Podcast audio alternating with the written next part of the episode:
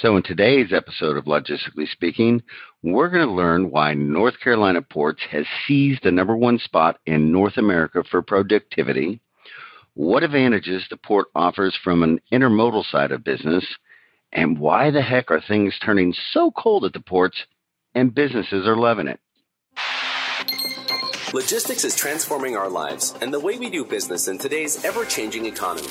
If your company or community thrives on the quality of your logistics, then we'll give you a peek behind the curtains to the topics and people who are driving this exploding industry. You're listening to the Logistically Speaking GT podcast, produced by Global Trade Magazine and sponsored by the World Economic Development Alliance. You can listen to all our GT podcasts at www.globaltrademag.com or join the thousands that have downloaded our app in the Apple iTunes Store. Now, here's our publisher and our host, Eric Kleinsorge. Eric Kleinsorge. Good afternoon and welcome to Logistically Speaking. I'm your host, Eric Kleinsorge, and I'm excited about today's show because we have a returning guest and a great partner of global trade. Brian Clark from the North Carolina ports will be joining us today, and I have to admit, I have a small soft spot for this region in North Carolina as my son Justin played baseball for the Morehead City Marlins. I had an opportunity to travel the area, watch him play, and I have to admit it was absolutely beautiful. For those of you that missed our last show with Brian, he has served as executive director for the North Carolina State Ports Authority since January 1st of 2021, and under Clark's leadership, North Carolina Ports has completed several critical infrastructure improvements, including the opening of a new Southgate container complex, the integration of new terminal and gate operating systems, container berth renovations, expansions of the turning basin, air draft improvements, and the addition of three Neo Panamax cranes. If that's not enough, Clark is overseeing the container terminal master plan aimed at increasing the capacity at the Port of Wilmington. During Clark's tenure, the Port of Wilmington's container terminal was recognized as the number one most productive port in North America and the 44th most productive port in the world by the World Bank Group and S&P Global Market Intelligence. We're going to get more into that in just a moment. In June of 2022, Clark was appointed by the United States Transportation Secretary. Get ready for this. This is a tough one. Pete Buttigieg Edge to the Maritime Transportation System National Advisory Committee. Clark has more than 25 years of experience in the maritime industry, having worked in senior positions in the port operations in several U.S. locations. Prior to his tenure at North Carolina Ports, Clark served as managing director for APM Terminals in Port Elizabeth, New Jersey, and also in his time at Port Elizabeth, Clark worked as project director for APM Terminals in Mobile, Alabama, and served in various operation roles with APM Terminals and Sealand Services, Inc. in his early career.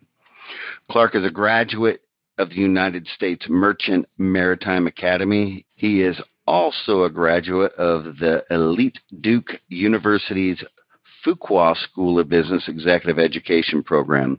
Clark resides in Wilmington, North Carolina, with his wife, Jennifer, and three children, Madison, Paige, and Gavin. Brian, welcome to the show. Good morning. Appreciate the opportunity. Good to talk to you again. Absolutely. Now, Brian, you're not a newbie here. You've done a show with us before. So if any of our listeners want to go back and listen to it, look it up. It was a great show. And I just want to thank you for being such a great partner of ours here at Global Trade Magazine. You've been a partner with us for several years now, and it's always nice to be able to educate our readers and listeners about the advantages you guys have to offer. But before we dive in, I'd like to have you paint a picture for our listeners. Tell us a little bit about the port and why it'd be a prime choice for globally minded companies. Great. Well, at North Carolina ports, we actually operate two deep water ports. Uh, the Port of Wilmington is our largest. Uh, we also operate the Port of Morehead City. And combined, we have a, a tremendous uh, group of team members that just continually deliver the, the best levels of service to our customers. They understand the challenges, they develop solutions, and ultimately, our goal, uh, our mission is to, to support the economy of the state, and it's to find solutions and, and open up access for global trade. No, absolutely. And you guys have absolutely been busy there. So let's start off with some recognition. Uh, you guys have been winning some awards. So not only are you delivering on that mission to enhance the economy of North Carolina, North Carolina ports recently received global recognition for its best in class services there at the Port of Wil- Wilmington. Congratulations on that. How's that make you feel? It's great recognition, and uh, again, uh, really, really pay tribute to the team, not only the North Carolina Ports team, but all the stakeholders that help us uh, deliver on these these service levels. And it's been great to get this global recognition as to our performance.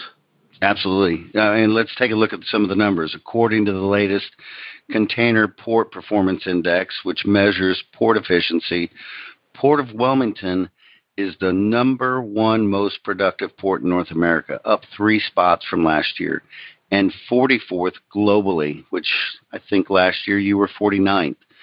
Given your best in class productivity and service levels, are you seeing more industry sectors expanding the Port of Wilmington's role in their supply chain?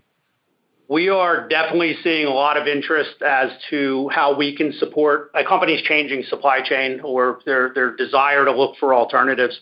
The last couple years has certainly uh, presented a number of challenges. And as we've continued to improve our options and, and grow our business, we are seeing more and more growth. Uh, we, will finish this year with about 10% year over year growth. We're working closely with customers to develop the solutions and, and to have them utilize uh, the, the Port of Wilmington for, uh, for their container trade. Yeah, absolutely. And, you know, I, I, I'm afforded the opportunity to travel around and I get to talk with a lot of ports of entry. I get to talk to a lot of cities. And there's been a trend over the last, I'm going to say, three to five years of cold storage. And North Carolina Ports has been executing on an aggressive expansion plan to improve its infrastructure and service offer, offerings to really enhance global business and to better facilitate customers' long term needs. But from what I understand, some of those improvements include berth renovation and expansion, turning basin expansion and harbor deepening, a new gate complex, an expansion of the container yard, and at the container yard, and as a part of that container yard expansion, you're currently in phase two of a state of the art refrigerated container yard expansion. Can you share with our listeners what is included in this phase two and where do you see cold chain volumes for imports and exports going into the future? Sure. Uh, so we, there's been a lot of change, a lot of uh, expansion projects over the last number of years. Uh, and before I jump into the details on the on the, the reefer yard, you highlighted some of those projects. We received tremendous support from the state and the General Assembly with annual capital appropriations to allow us to modernize the port facilities. A lot of the focus has been on the container uh, facility, and you know that includes new cranes, the new gate complex that opened last year, the software, the terminal operating system that that allows us to operate the facility. But one of the areas we focused heavily on that you alluded to is the is the cold chain vertical the export opportunity near port is substantial. The export pork and poultry, sweet potatoes, all uh, all that trade requires the cold chain sector, and so we've we've invested heavily to to build the infrastructure out on the port. And at the same time, we're also working hard to attract the import volumes, uh, the import specifically perishables, to help help us balance or help our customers balance out their equipment flows. So We've seen uh, about 400% growth in the, the cold chain volumes or the refrigerated volumes over the last several years. We finished phase one of the reefer yard in early 2020. Phase two is underway. It'll be done in August of this year. And when we're done with that project, we'll have over 1,500 uh, refrigerated container plugs on the port and be able to, to support, you know, what we expect to be our continual growth in, in that cold chain sector. And we're also seeing a lot of investment outside to support this opportunity. We have uh, near port, on port property, a 300,000 square foot cold storage facility uh, that'll be breaking ground next month. Near port, there's another 300,000 square foot cold storage facility uh, being developed by a company by the name of RL Cold.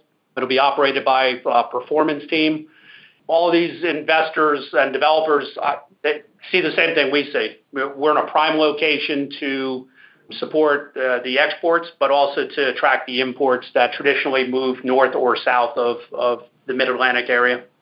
No, absolutely, and, and that's another big trend that I've I've seen over the past several years is rail, rail, and more rail. In terms of that, there's also expansion the rail connectivity for the Port of Wilmington. Currently, the rail service providers you have are include the Queen City Express, which was inaugurated in 2017 in conjunction with CSX, and the Wilmington Midwest Express, serving Chicago and other Midwest markets via the new CSX hub in Rocky Mount, North Carolina. So, I kind of want to ask, how is intermodal volume performing this year, and what do expansion plans look like in the future? Excellent. Yeah, and the, the intermodal reach has been a, another key focus area over the last number of years. As you said, the, the Queen City Express launched in 2017. That was our, our first effort in the intermodal volumes out to the Charlotte market and west. And we've seen just a, a tremendous uptake on that product. This year alone, we've seen about 65% growth year over year. Uh, we did launch the Wilmington Midwest Express, uh, which is up into the Chicago and, and Midwest markets last year and we're seeing some steady growth for import volumes into into that region. And just recently, we we announced a, a third product. It's uh, what's known as the Wilmington Rocky Mount Express, and again, utilizing the the, the CSX facility in Rocky Mount.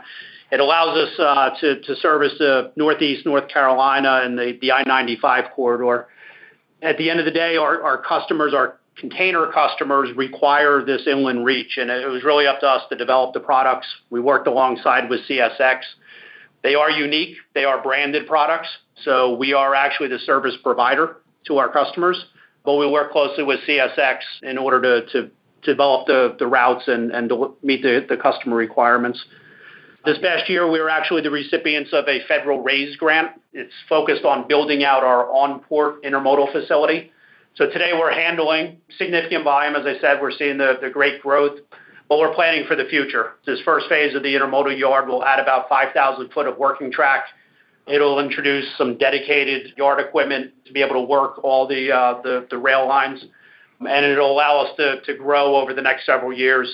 Certainly, we'd like to see the, the growth that we've seen this past year, but likely a little bit more moderate in the future. Yeah, and I'm sure that's contributing to your performance on the container side, but North Carolina Ports is having a strong year on the general cargo side as well. I got to ask, what do you feel has contributed to all this success? So part of our strategic plan has been to, to stay diversified. Um, we are making investments in, in, both segments, both here in Wilmington and in Morehead City, uh, which is uh, a solely a bulk and break bulk facility. But we're adding gantry cranes, we're doing berth improvements, uh, we're building warehouses, all because we, we recognize being balanced served us well over the last several years and it'll continue to serve us well in the future. As we work with our customers, the dual port option is attractive in some cases where cargoes can be split between Morehead City and Wilmington.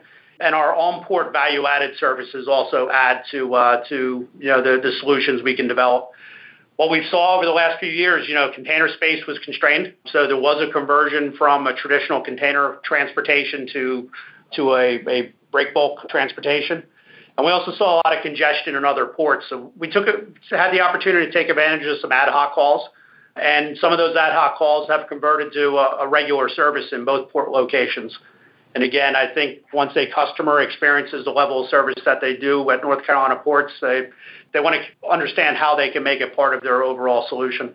In terms of our listeners, we've got large companies. We've got companies like the one I discussed with you that's uh, that's really looking at your area right now, and we've got smaller companies. What size company and, and who should be considering contacting you and and using your services? Port is there a too big, too small? What what's your opinion on that? I, I don't think there's any single size. We will work closely, uh, and we do work closely with all all customers. Uh, we'll, and if a unique solution needs to be developed, again, whether it's value-added services on port, stripping, stuffing, rehandling, that's I think one thing that that we definitely bring to the table is that customer-minded focus on on developing a solution. That's perfect. So we're kind of winding down the show today, and I really kind of want to just give our listeners kind of an overall wrap of how North Carolina Ports is expanding opportunities for logistics partners near the Port of Wilmington and, and why they would want to consider using your services. So I, I, highlighted a couple of the cold chain projects, cold uh, refrigerated warehouses that are going up, but we're also seeing the same on the dry side. We have a partner that's developing a, a speed transload facility on port property near our, our container gate. Near port, you know, within 10 to 15 miles, we're seeing a significant amount of development, whether it's spec or, you know, a, a specific project. So yeah, you, I think as you you look around over the last couple of years, you saw the the significant congestion. You saw the challenges that many supply chains had, and and the the North Carolina ports, the Port of Wilmington, can develop and uh, has proven to develop a solution that not only enhances the supply chain, but might even you know provide a, for a more efficient handling, whether it's you know lower cost, uh, you know more efficient first to last mile so we're, excited about the, amount of uh, investment that's taken place outside of our gate. And we're excited about the, the service levels that we continue to deliver. And, I think uh, the, future is very bright based on, uh, based on what we're saying. Yeah, and on that, I'd just like to dive a little deeper. Do you see us on the back end trend of all that, con- you know, the congestions we're experiencing? Are we working through that, or do you see a little bit of time still needed to to work through all those issues? Well, I think if you look across, um, you know, many reports, there's there's a, a, decline in volumes, containerized volumes specifically. Certainly, the um, the inflationary pressure, consumer spending is down. So year-over-year, most volumes are being reported are actually in decline. Um, there's a lot of uncertainty out there right now. You know, I think we're one of the few bright spots that's showing year-over-year growth. And so, you know, as we look at what we continue to do here, plan for the future, and continue to, to build out the infrastructure, you know, very excited about uh, what the future looks like. Brian, as always, amazing information. I want to thank you for taking your time out today I know you've got a busy work schedule, and, and it's always appreciated when you can share your knowledge on the industry and how North Carolina ports can help our companies meet their supply chain demands. There's some really great things happening there, and I want to commend you for helping them steer them in the right direction for success. That's a big challenge for today. And I'm sure you caught some of our listeners' ears today. And if they'd like to learn more about your services, what's the best way for them to get in contact with you? Our website is North Carolina or ncports.com. All of our contact information is on there, as, as well as our, our services that we offer at both ports. And uh, we'll look forward to connecting and, and supporting anybody's needs. Absolutely. With that said, we've had a great time today, and I want to also thank you, the listeners, for taking time out of your valuable day to spend with us. We know how important you are, and I hope we've provided you some interesting information on how you can improve your company's success. Till we meet again, I'm Eric Kleinsorge signing off and saying goodbye here from our Global Trade Studios in Dallas, Texas. So until our next episode of Logistically Speaking, don't forget we love businesses that are on the move. You've been listening to the Logistically Speaking GT podcast. We want to thank all of our astute readers of Global Trade Magazine and thank all of our great advertisers that help make this possible. Remember, you can subscribe and find all our GT podcasts at www.globaltrademag.com. We hope you'll return next time for another great episode of Logistically Speaking. And don't forget, globaltrademag.com's daily news and information is ranked number one by Google.